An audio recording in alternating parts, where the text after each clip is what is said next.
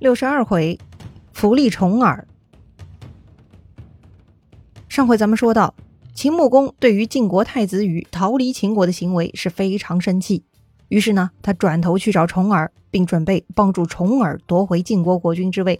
为了加深跟重耳的关系，秦穆公还将包括原来太子羽的妻子怀嬴在内的五个秦国公室女子一起嫁给了重耳，搞得重耳呢一下子是艳福不浅呐。可惜啊，颠沛流离这么多年，重耳呢真是无福消受。《左传》记录，当时重耳跟怀嬴见面，怀嬴呢也很端庄贤良，他呀双手捧着水盆侍奉重耳洗手。重耳是有些受宠若惊啊，匆匆洗了手，甩了甩水，都不知道用毛巾擦干啊。可是呢，他这就惹祸了啊！不用毛巾擦手，难道有罪吗？不对，这不是重点。重点在于重耳甩水的时候，一不小心啊，将手上的水呢甩到了怀莹的脸上了。啊，这还了得！怀莹立刻收起前面端庄贤惠的模样，瞬间就发飙了。他说：“秦晋两国地位平等，为何如此看不起我？”哎呀，这是重耳无心之失啊！他没想到怀莹这么厉害呀，真是个惹不起的姑奶奶呀！说来呢，重耳也是小心谨慎的人。他呀，为了防止事态扩大、恶化变质啊，他呢愿意自己吃亏，隐忍下来。于是呢，这个重耳立刻向怀莹请罪。为了表达诚意，重耳脱去上衣，让手下的人呐把自己给绑起来，关进小黑屋。哼，怎么样，够诚意了吧？哼，这么一来呀，怀莹再想发作也没借口了。对于重耳的合作态度，秦穆公很满意啊。有一次呢，秦穆公请重耳喝酒，重耳的头号跟随胡衍没有参加，因为呢，喝酒得吟诗这一方面呢，重耳的另一个心腹赵崔他的水平更高，于是呢，就让赵崔陪着重耳去赴宴。果然呐，酒宴上就要吟诗了，重耳呢吟诵了一首诗叫《河水》，而秦穆公呢则吟诵了一首诗叫《六月》。左传呢没有将诗句详细记录下来啊。不过呢，看着名字也可以猜测一二啊。估计呢，重耳流露了思乡之情，而秦穆公的那首《六月》呢，估计是对重耳的某种赞美，赞美他有重振晋国、将来辅佐天子的能力吧。似乎呢，秦穆公只是在讲美好的祝福，但祝福的背后也隐藏着秦穆公对重耳支持的承诺。赵崔呢，都听出来了，他呀，第一时间提醒重耳，请他拜谢秦侯。于是呢，重耳走到台阶下拜谢。而后叩头，重耳如此大礼，秦穆公也不好意思了，赶紧走下一级台阶辞谢。赵崔呢，还在旁边补充说明：国君对重耳寄予辅助天子的厚望，重耳如何能不拜谢呢？不得不说，重耳对秦穆公呢是非常恭敬的，甚至有些过度了啊！可见呢，此时的重耳真的是太迫切需要支持了，特别是秦穆公的支持。而这个呢，也恰恰是秦穆公所希望的。这样的双方呢，自然是一拍即合了。于是隔年，也就是鲁僖公二十四年，晋惠公去世了。不出意外，太子羽就继位了，史称晋怀公。也正因为他有这个谥号“怀”，怀念的怀啊，所以呢，他在秦国娶的妻子就叫怀嬴了。秦穆公这边呢，也派出军队护送重耳回国。听说重耳回来了，晋怀公也急了，赶紧派出军队阻拦。于是呢，秦穆公就派出公子直先跑到晋国军队里去跟他们讲说利弊。于是啊，这个晋怀公派出的军队呢，居然倒戈了。这些人呢就被公子直说服了，然后他们倒戈就接纳了重耳。之后，重耳一步一步来到了曲沃，也就是晋国的第二发源地啊。这里呢有供奉晋武公的太庙，于是重耳呢就进入太庙会见群臣。在这儿，重耳接受百官朝拜，继位为晋文公。这一年呢是鲁僖公二十四年，也是秦穆公二十四年啊。得知重耳已经继位，很多其他大臣呢也纷纷前往曲沃朝拜。这么一来呢，在首都的晋怀公，他上朝啊，居然里头是空空如也，大臣们都人去楼空了。没办法呀，这个晋怀公的威望远不如他的伯父重耳啊。晋怀公很担心自己的处境，于是呢他就出逃了，逃到了高梁这个地方。可是啊，没有过多久。他的伯父重耳，也就是现在的晋文公，就派人把他给杀掉了。哎呀，这个晋怀公啊，真的是失策呢。如果他没有背叛秦穆公，那么就算重耳打回晋国，晋怀公呢还有秦国的支持，双方的对抗结果还未可知。可是晋怀公抛弃了秦国这棵大树，偏偏呢这棵大树又帮了重耳，这个晋怀公不死才怪呢。说到底呢，晋怀公还是太年轻，目光太短浅了。他不仅断送了自己的政治前途，还年纪轻轻的丢了性命，真的是悲哀呀。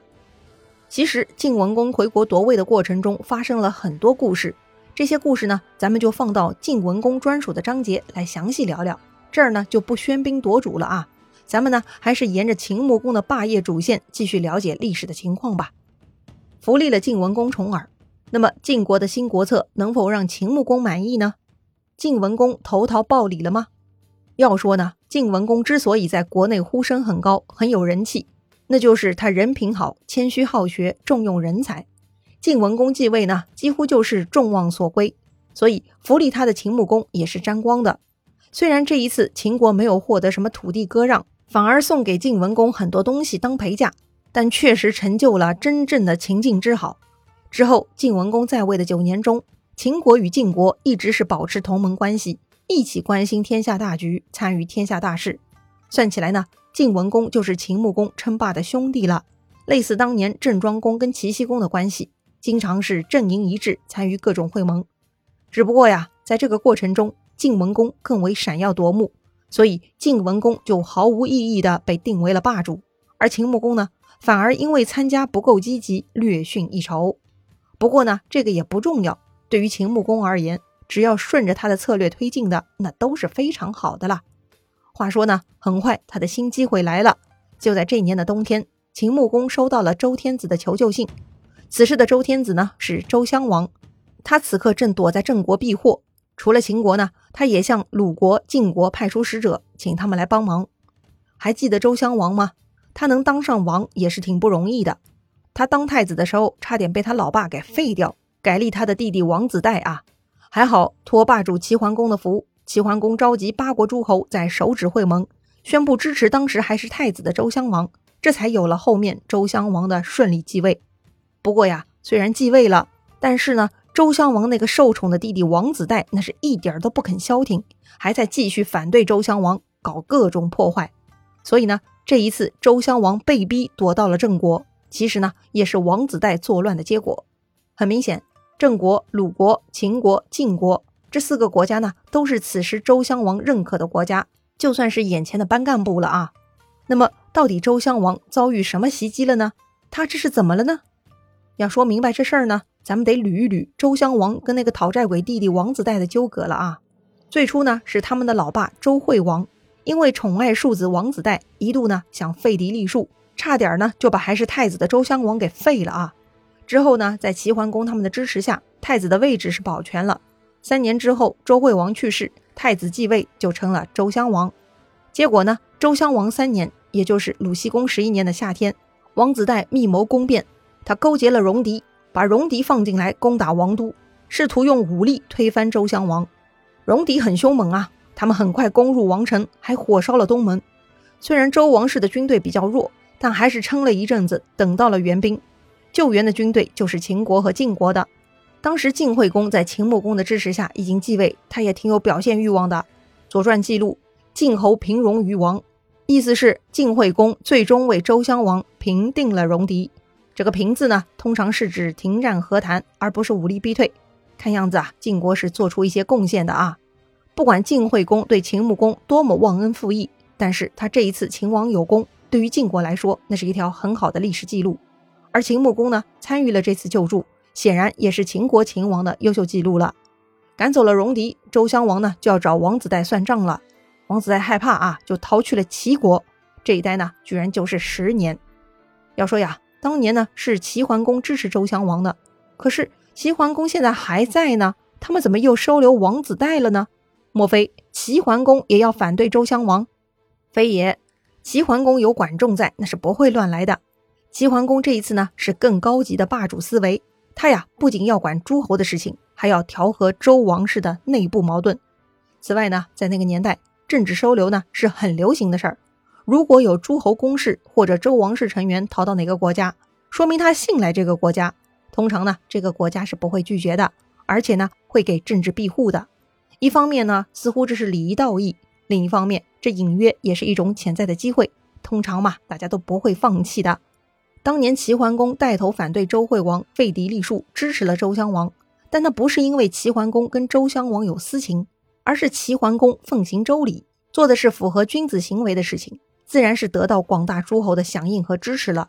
现在也一样，齐桓公跟王子带也没有私交，提供政治庇护呢，也是符合当时人们普遍的价值观的，也是没得挑剔。齐桓公作为霸主，不仅调停诸侯矛盾，如今天子兄弟有矛盾，齐桓公呢也试图帮忙调停。隔年呢。齐桓公就派大臣仲孙丘去见周襄王探听口风，希望周襄王把王子带招回去，兄弟和好。